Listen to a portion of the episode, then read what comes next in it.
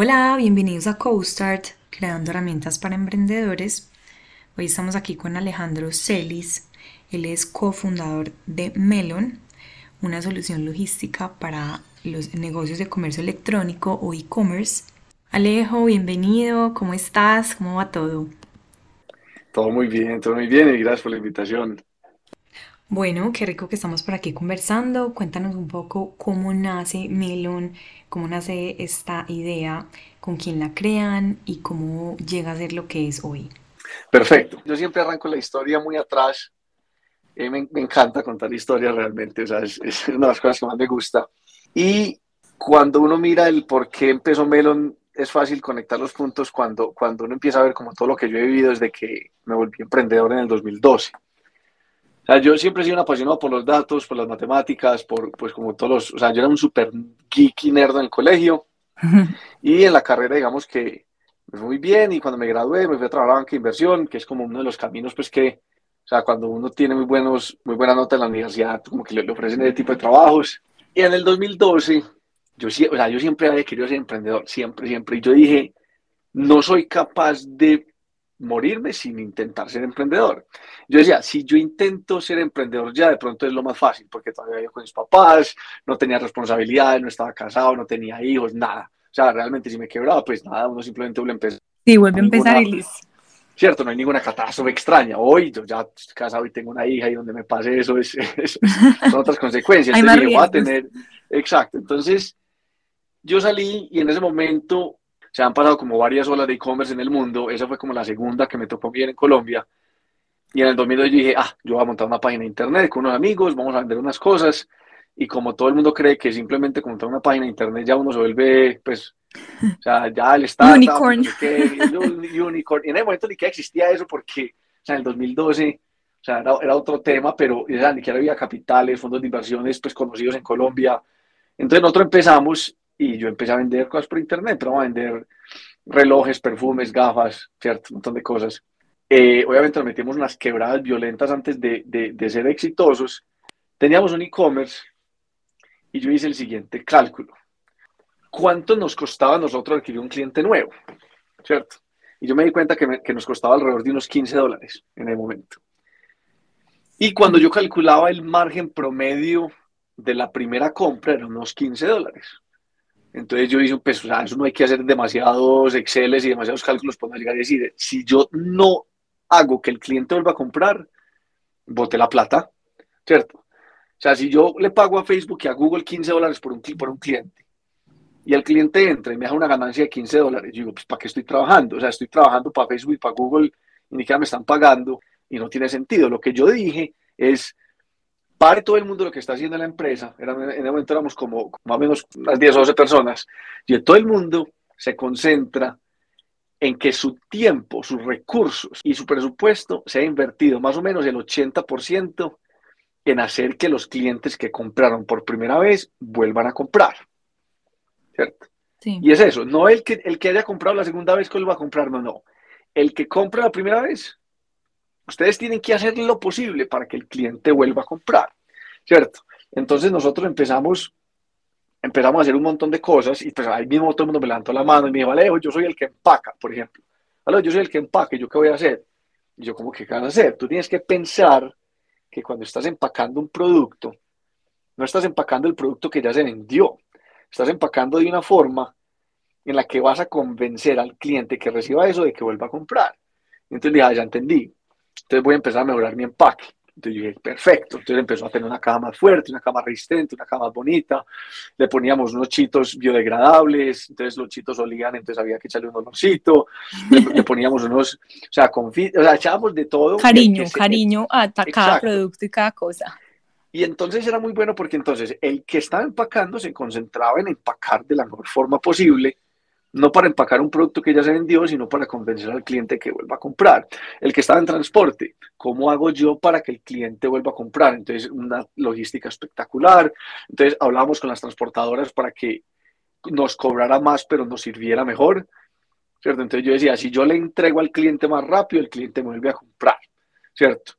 Eh, entonces, el que está en servicio al cliente, yo cómo hago servicio al cliente para que el cliente vuelva a comprar, yo cómo hago los emails. Entonces, todo el mundo se enloqueció con eso y la obsesión del e-commerce para nosotros fue hagamos que los clientes vuelvan a comprar. Y cuando nosotros llegamos a que el 40% de los clientes volvían a comprar en los primeros tres meses, la compañía tiene un flujo de caja espectacular. O sea, tiene un flujo de caja súper bueno porque yo invierto 15 dólares ya, al final del mes el cliente me los devolvió porque, pues, o sea, si yo le invierto 15 dólares y al final del mes me devuelve 15 dólares, pues yo quedo en tablas, pero al menos no pierdo plata, pero los próximos meses me volver a comprar, ¿cierto? Entonces la compañía empezó a crecer y a crecer y a crecer y empezamos a hacer siempre ese análisis. Yo todos los días llegaba a la, oficina y yo lo primero que preguntaba es, ¿cuántos clientes que compraron por segunda vez tuvimos ayer? ¿Cierto? Siempre la primera pregunta. Y yo tenía un tablero gigante y yo iba rayando en el tablero eso. Y al final fue una tabla que nosotros hicimos. Y nos encontramos, Nati, con, realmente con dos cosas. Para, o sea, para que el cliente vuelva a comprar. Es, lo principal es, tienen que estar las expectativas de lo que va a recibir muy alineadas. O sea, yo no puedo vender algo que no tenga realmente. O sea, cierto, si yo voy a vender unos audífonos, yo no puedo decir, son los mejores audífonos de la historia, la fila le dura un montón de tiempo. O sea, yo tengo que vender realmente el producto que, que yo tengo. ¿cierto? O sea, yo no puedo engañar. Entonces yo tengo que generar una descripción del producto súper buena con fotos y con videos para que el cliente diga, ya sé lo que va a recibir, para que cuando reciba eso, las expectativas no hayan sido más altas y no haya generado yo una, una promesa de valor superior a la que yo tengo, que es súper peligroso. O sea, no hay nada peor que un cliente decepcionado. O sea, ese cliente no va a comprar. Que ese es la primer, el primer factor fundamental para mí, ¿cierto? Y es, obviamente, es un producto que satisfaga las necesidades o las expectativas del cliente. Punto, ¿cierto? El segundo factor es la logística. O sea, yo me di cuenta que de todo lo que más movía la aguja después de un muy buen producto, era la logística. Y era responder y cumplir muy bien a las siguientes tres preguntas. Y es, ¿cuánto se demora? ¿Cuánto me cuesta? ¿Y qué pasa si no me gusta? Y yo tengo que contestar eso en el checkout. O sea, todo el mundo que tiene un e-commerce, revise si en el checkout usted usted está contestando bien esas preguntas. ¿Cuánto me cuesta? ¿Cuánto se demora? ¿Y qué pasa si no me gusta? ¿Cierto? Porque son las preguntas que yo tengo que contestar en el checkout. Pues si yo no contesto eso bien, pues no compro. ¿Quién es el que mejor responde las preguntas? Pues en Estados Unidos está Amazon. Te llega súper rápido, no te cuesta nada. Y si no te gusta, no te pregunto absolutamente nada y te vuelvo toda la plata. ¿Cierto? Entonces, mira que es muy fácil comprar. O sea, en Amazon yo digo, pues, ¿por qué no voy a comprar eso? Pues, vamos a ver cómo, pues, ¿sabes qué, qué tengo para perder? Aparte de quedarme con un producto que quiero.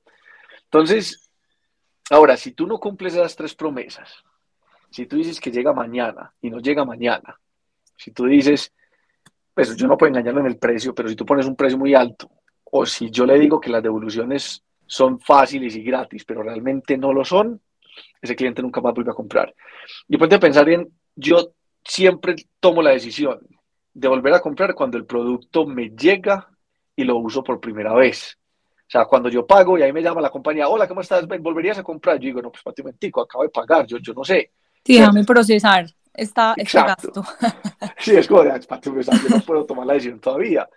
Digamos que vamos más allá del tiempo y le llega el producto, y inmediatamente yo lo llamo, hola, ¿cómo estás? Ya te digo el producto, ¿lo volverías, volverías a comprar esta página? Y digo, espate un momentico, espate, yo uso el producto.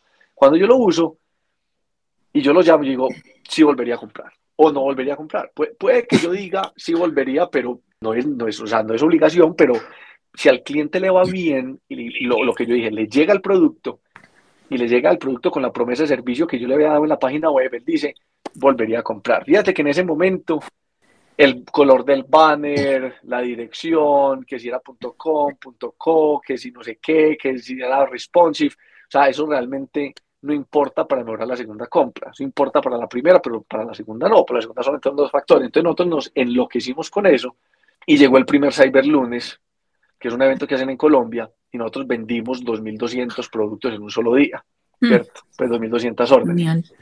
Entonces yo me vi para la bodega y yo mismo les dije, y la bodega, que, la, la bodega nosotros queda por allá arriba en el Doral, en, Miami, eh, que allá despachábamos todo para Colombia, pero pues otro, es otra historia.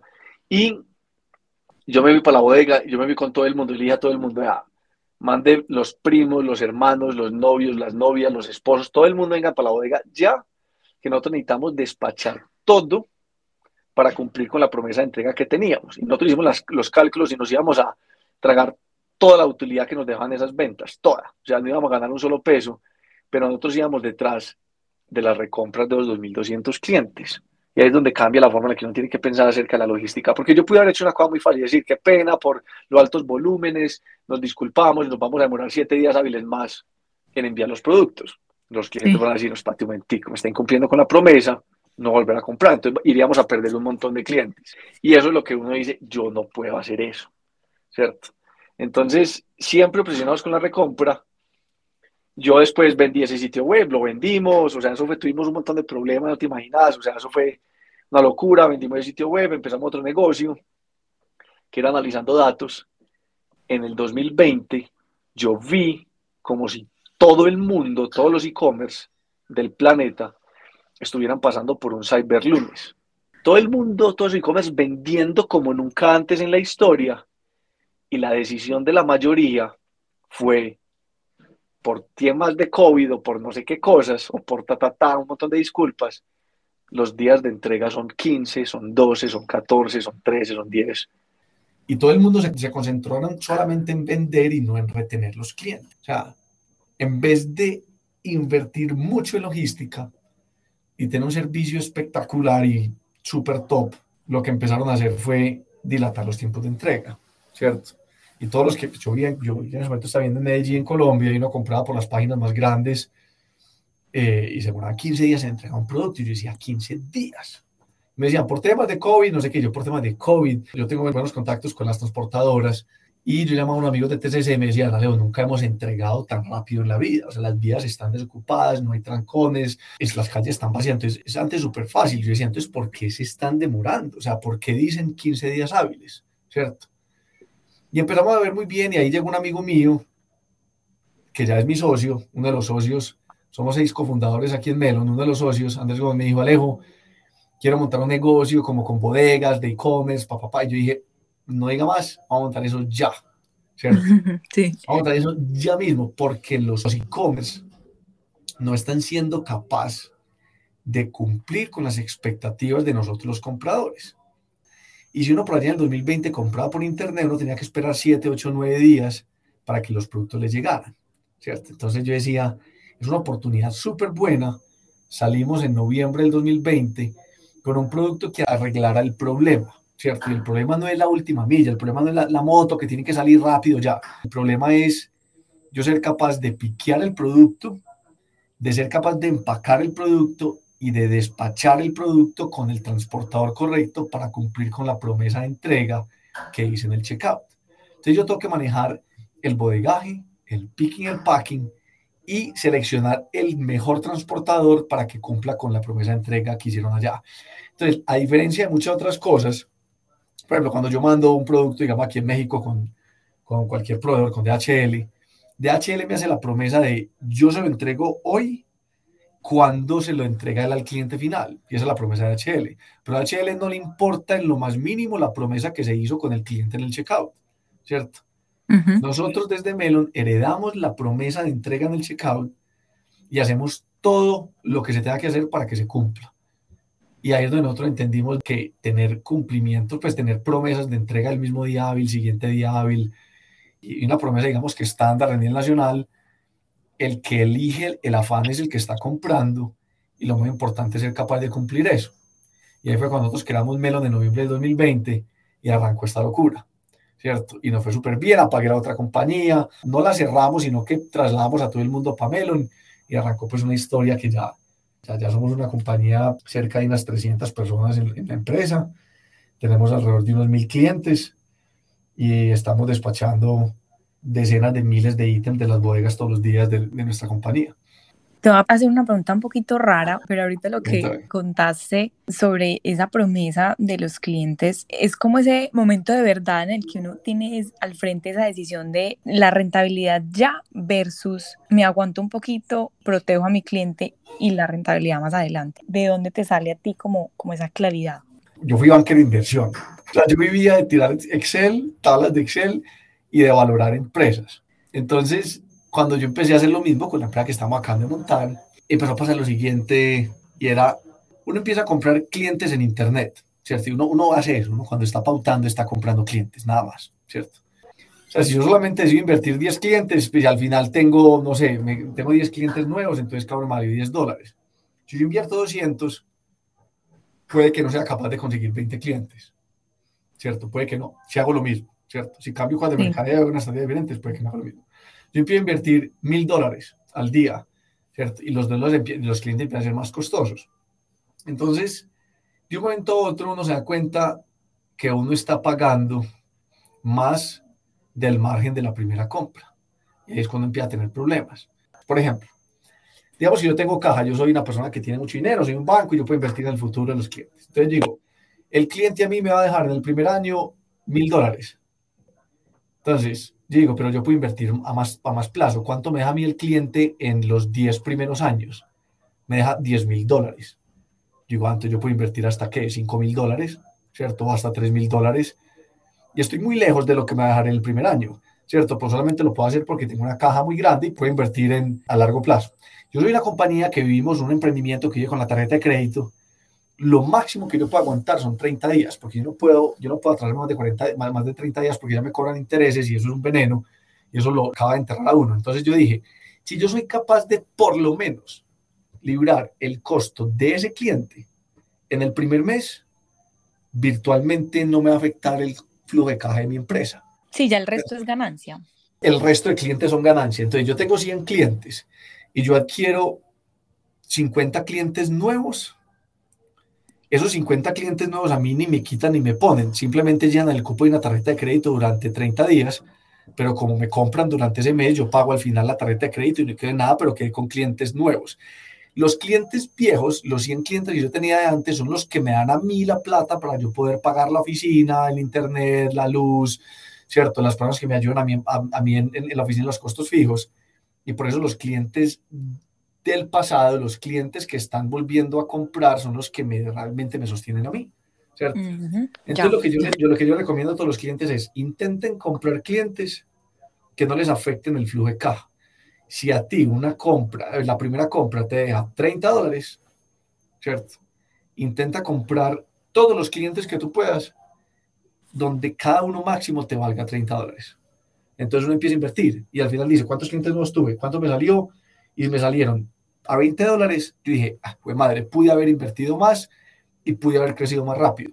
Si me valieron 40 dólares, es cuando digo, mi madre, hice un hueco en la caja y me va a doler. Entonces yo siempre digo, todo el mundo tiene que estar muy, muy, muy, muy, muy pendiente de cuál es el costo de adquisición del cliente y cuál es el margen de la primera compra, ¿cierto? Y ahí es donde yo me enfoqué y fuimos capaces de crecer súper, súper rápido.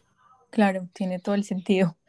Que inclusive cuando un cliente de pronto disgustado, como no, o me llegó tarde, o hay una devolución, ahí también es como ese, ese momento de tomar la decisión. El cliente va primero, o sea, el cliente tiene que estar muy satisfecho para que me vuelva a comprar, porque el hecho de que me vuelva a comprar me garantiza a mí un largo plazo. Ese momento ahí es que no todo el mundo lo tiene claro y a veces sacrifica la rentabilidad actual por la, por la rentabilidad futura.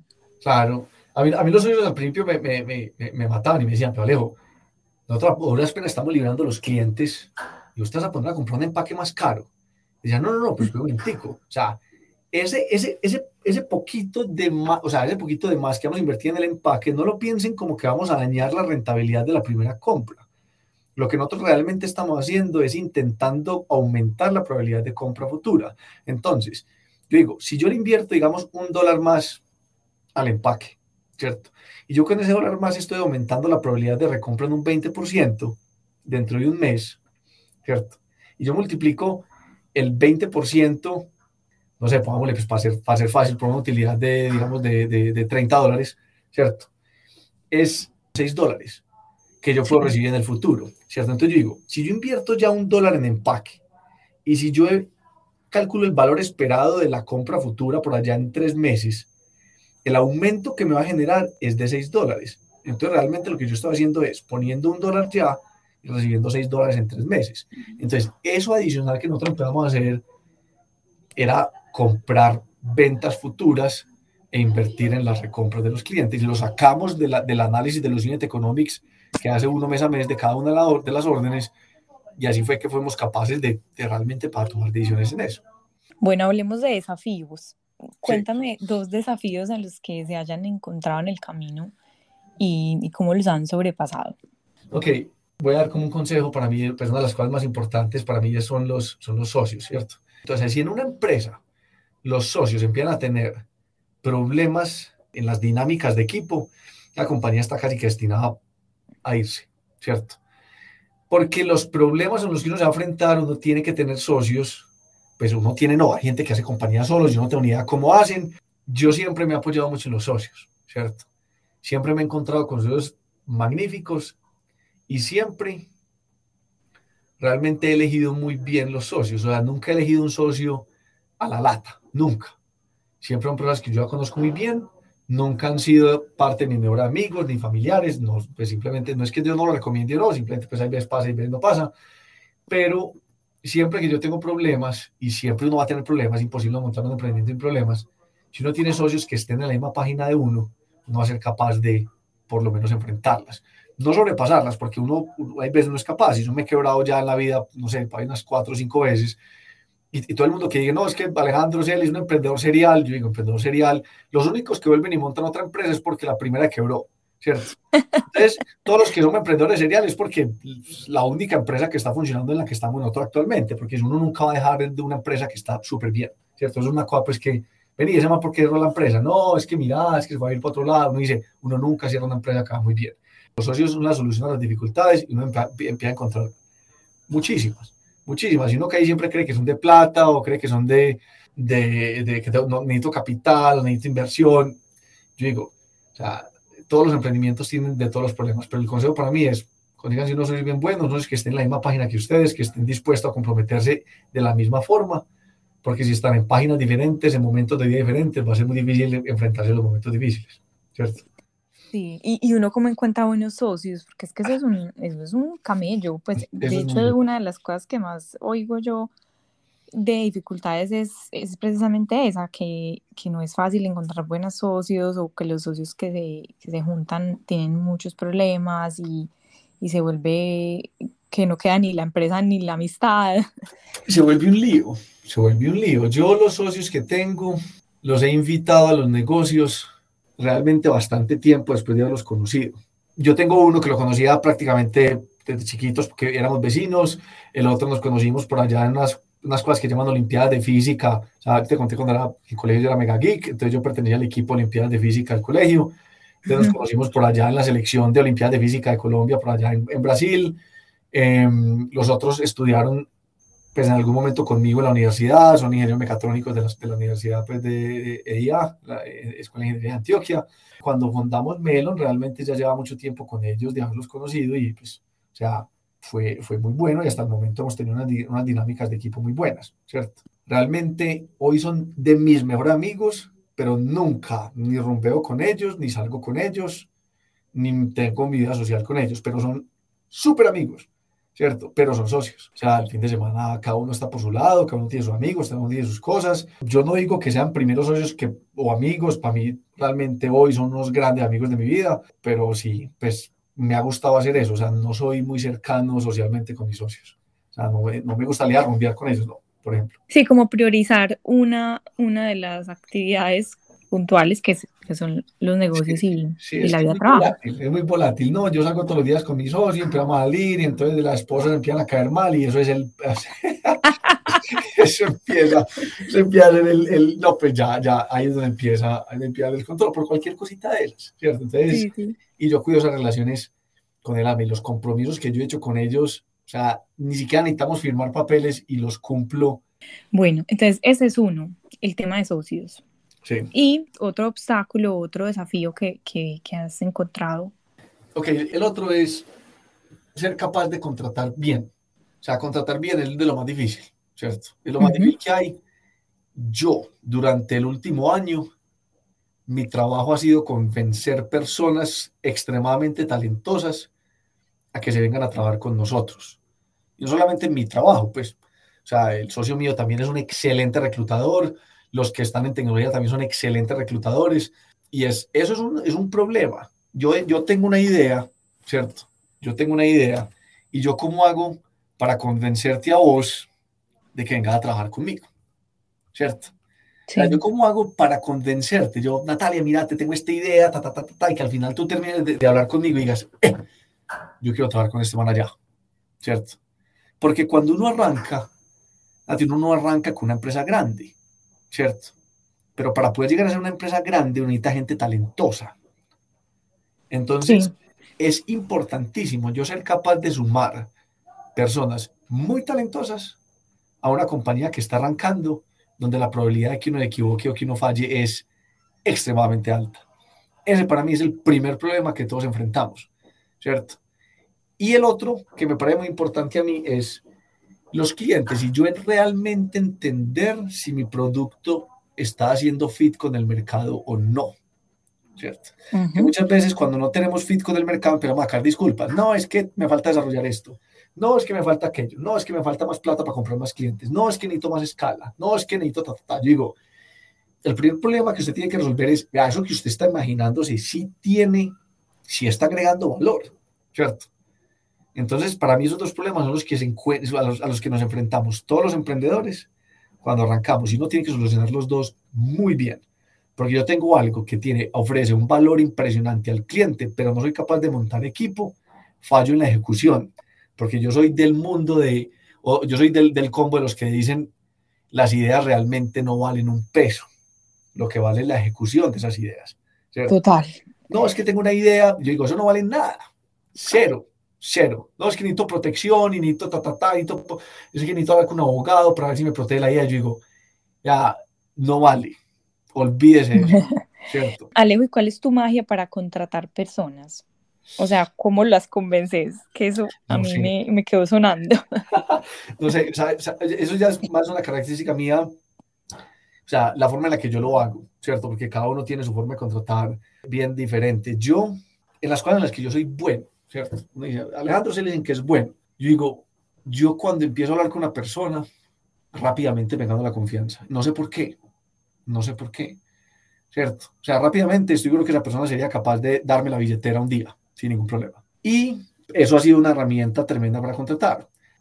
O sea, a mí, a mí, a mí se me hace fácil ganarme la confianza de alguien tal vez uno un líder honesto y, que le gusta hacer las cosas bien y tratar a sus clientes bien, pues hay con quien trabajar y, soñar. Y me pareció una cosa súper bacana que dice al principio sobre que les vendiste la idea a tu equipo de trabajo, que todos se metieran en la idea de cómo hacer que todos esos clientes recompraran, pues les vendiste como un, como un barco como para todos montarse en un, en un mismo fin y eso genera como mucha emoción de no quiero perderme esta oportunidad de montarme en este barco tan interesante como a ver qué pasa. Con todo el tema del levantamiento de inversión, ¿qué ha sido lo que más han aprendido como en ese proceso? El experto en levantamiento de capital es mi socio, Andrés Gómez. Ese sí es el, el as de los inversionistas. Yo, yo, yo te digo, pues la, es la mejor persona que conozco para que haga eso, pues te cuento cómo es. Y te voy a contar el camino de Silicon Valley. No es el único, no es el mejor, no es el que yo siempre recomiendo, ¿cierto? Hay veces necesario y nosotros decimos irnos por ahí, ¿cierto? Hay otros modelos, el bootstrapping, el no sé qué, los family and friends, eh, deuda, crecer, etcétera, ¿cierto? Silicon Valley, que es el más loco de todos. Pues, o sea, yo cuando le explico a mi papá los montos que nosotros nos levantamos en Melon y cómo lo hicimos, él no entiende nada, ¿cierto? Y más o menos para darte como una, una perspectiva, de este punto, nosotros nos levantamos los primeros 2 millones de dólares en diciembre del 2020, dos meses después de haber arrancado, facturando alrededor de mil o dos mil dólares. Yo le contesto a mi papá y mi papá me dice, no entiendo. ¿Cierto? Y dice, ¿cómo sucede eso? ¿Cierto? Entonces, es la siguiente forma. Los fondos de inversión, yo me sentía armando como un paseo con teenagers, ¿cierto? Con, con sí, armando, pero armando un paseo, como cuando yo un paseo con, con, con, con, los amigos, ¿cierto? Con amigos cuando están en la universidad. Entonces, lo primero que uno tiene que hacer es a dónde va a ser el paseo, ¿cierto? Y hay una cosa importante, los fondos de inversión ya saben a qué paseos quieren ir. Eso quiere decir, ellos saben en qué ideas invertir. Uno cuando está haciendo el pitch de la idea, uno casi nunca los está sorprendiendo a ellos con el modelo de negocio que uno está presentando ¿Por qué? Porque ellos ya decidieron invertir en ese modelo de negocio, ¿cierto? Aquí un fondo de inversión que te escuche el pitch es porque ya sabe que quiere invertir en ese modelo de negocio. Solamente está buscando el mejor paseo que vayan a hacer a ese destino, ¿cierto? Entonces yo le digo, vamos a hacer un paseo a Fort Lauderdale. Solamente se van a montar a oír el cuento los que quieren ir a hacer un paseo allá. Ahora, los fondos grandes de Silicon Valley solamente quieren ir a paseos extraordinarios. Yo no le puedo montar un paseo, vení, es que vamos a ir en Fort Lauderdale, lo vamos a montar en una lanchita y vamos a dar un paseo por algunos lados. No, yo tengo que decirle, vamos a montarnos en un yate, ir a Mónaco y ver la Fórmula 1. ¿Sí o qué? O sea, y el yate va a ser el más grande de todos. Y es, eso sí, yo puedo pintar paseos chiquitos, pero esos inversionistas de Silicon Valley no quieren ir a paseos chiquitos. ¿Quiénes quieren ir a paseos chiquitos? Los familiares de uno, los amigos de uno, que no hay mucho riesgo, ¿cierto? Pero todos los paseos realmente son válidos. Yo he pasado muy buenos muchos paseos. Entonces, el fondo de inversión te va a escuchar y va a decir, bueno, este man sí tiene un paseo al que yo quiero ir, ¿cierto? Y eso lo decía incluso antes de entrar y está buscando el mejor paseo allá. Lo segundo es, pregunta quiénes van a hacer el paseo, ¿cierto? Bueno, ¿quiénes son los que van a hacer el paseo? Y la condición es que todo el mundo que haga el paseo tiene que ir al paseo. No se vale, bueno, ¿y este quién es? ¿Qué, qué, va a ser la comida? No, es que él, no va a ir al, al, paseo porque entonces ya tiene un paseo a otro lado y eso significa, es, yo soy muy bueno en banca inversión y yo voy a ser financiero, pero voy a seguir trabajando en Bancolombia y lo que voy a hacer es por los, los sábados por la mañana y los días por la noche voy a trabajar un poquitico. Los fondos de inversiones Silicon Valley dicen, no me sirve, no me gusta, siguiente idea, ¿cierto? No quiero invertir. O sea, no quieren tener personas que hagan el paseo que no vayan a ir al paseo. Eso es súper importante. Lo segundo, ¿cierto? La capacidad, pues, que, que el equipo sea el mejor, ¿cierto? Y acuérdense que ustedes están compitiendo contra todos los otros que están intentando montar el mismo negocio. Y si ustedes creen que son los únicos que están intentando montar el negocio, están muy equivocados. Y si son los únicos que tienen modelo de negocio, nadie les va a invertir plata, ¿cierto? Porque pues eso, eso, eso solamente pasa una vez cada 10 años y es cuando se inventan un Google, cuando se inventan un CGP Chat como el que sacaron ahorita. Entonces, cuando vamos a levantar la plata y empieza todo el mundo a decir la siguiente pregunta, y es ¿quién más va? ¿Cierto? Y es la pregunta que hay en todos los amigos de uno cuando, cuando hace un paseo al principio. ¿Y quién más va a ir? ¿Cierto? Y eso significa quién más va a invertir acá.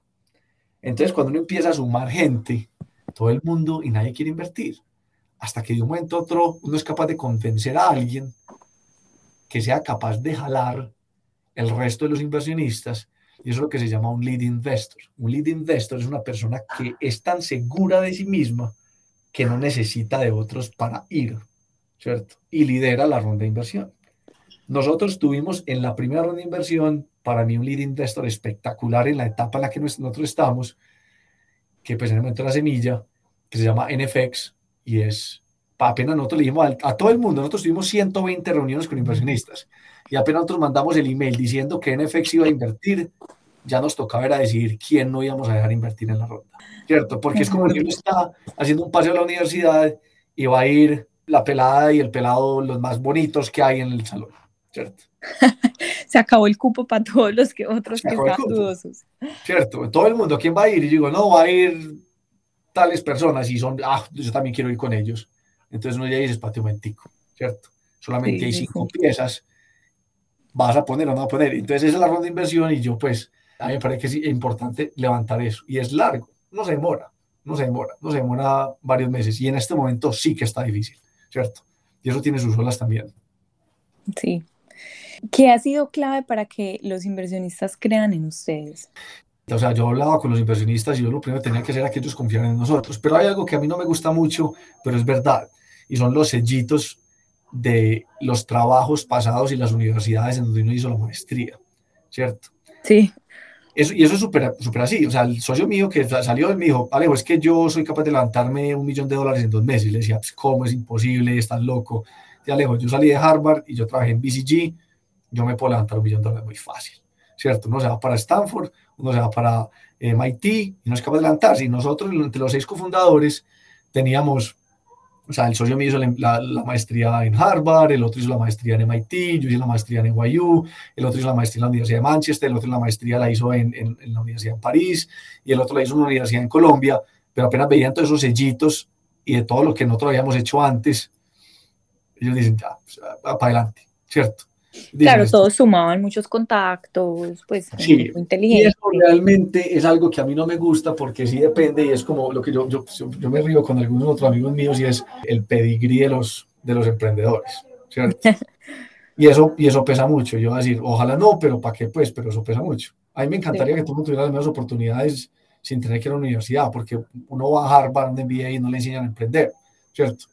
Es simplemente un sello de me aceptaron en Harvard, debo tener algo especial, entonces el fondo dice, este tipo lo aceptaron en Harvard, debe tener algo especial, pues yo venga, yo, yo le digo el cuento y yo creo que podría invertir en usted. Entonces, eso importa mucho. Y es que ir a estas universidades, bueno, mi esposo y yo fuimos a Duke, es un contacto de muchísimas personas de muchísimos países y uno llega a tener un poco más de acceso a diferentes organizaciones que tal vez, pues si se quedara en Colombia, tal vez no. Para mí eso es súper importante, pero sabes que Nati, para mí lo, más, lo que más les importa a ellos, yo creo, y es, pasaste a Duke, pasaste a Harvard. O sea, pasar a Harvard es muy difícil, ¿cierto? Es como si yo voy a pedir la visa canadiense con la visa de Estados Unidos. Los canadienses dicen, ah, si le dieron la visa de Estados Unidos, porque yo no? ¡Plum! Y se la ponen uno de una, ¿cierto? Entonces yo creo que es más el pasar a la universidad, y a mí no me gusta eso, no estoy diciendo que a mí me encanta eso, pero simplemente así.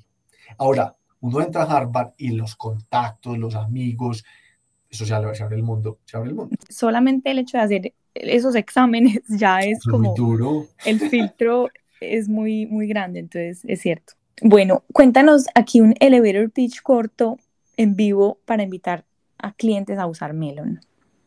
Ok, nosotros en Melon estamos obsesionados con el crecimiento de los e-commerce. Nosotros lo que vendemos es crecimiento empaquetado, ¿cierto? Tú eres un e-commerce y necesitas crecer, vas para Melon. Si necesitas reducir costos, nosotros no somos, ¿cierto? Nosotros no estamos enfocados en eso, estamos enfocados en hacerte crecer.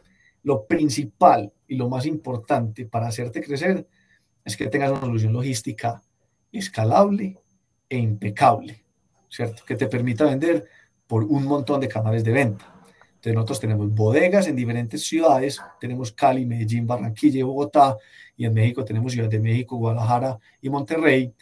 Nos envías todos tus productos, nosotros nos conectamos con tus canales de venta, Shopify, Magento, Vitex, Mercado Libre, Amazon, Walmart, Liverpool, etcétera, WhatsApp, y tú empiezas a vender. Cuando entran las órdenes, nosotros empacamos y piqueamos las órdenes a la velocidad que tenga que hacer y elegimos la mejor forma de transporte para cumplirle, ¿cierto? Cuando ya está solucionado esa logística, te proporcionamos otro montón de herramientas para mejorar tus canales digitales, para mejorar tu Shopify, para mejorar tu Vitex, para vender más por redes sociales, para tener mejores pautas, etcétera, etcétera. Entonces, realmente somos todo lo que necesita un e-commerce para realmente sacarle el estado y crecer. Y eso es lo que nosotros hacemos. Bueno, y así como premisas de que otros países están interesados en entrar o... Por el momento necesitamos y vamos a ganar en México, o sea, ese es nuestro, nuestro objetivo, es ganar aquí en México, ¿cierto? Después de eso, yo creo que miraremos para dónde, pero por el momento no estamos mirando más países. Tenemos que abrir más en los próximos cinco años con plena seguridad, pero por el momento estamos enfocados en México. Súper, me pareció súper chévere la conversada. Muchas gracias por estar aquí con nosotros. Muchos éxitos en Melon y bueno, estamos en contacto. Perfecto, no, muchas gracias aquí por la invitación.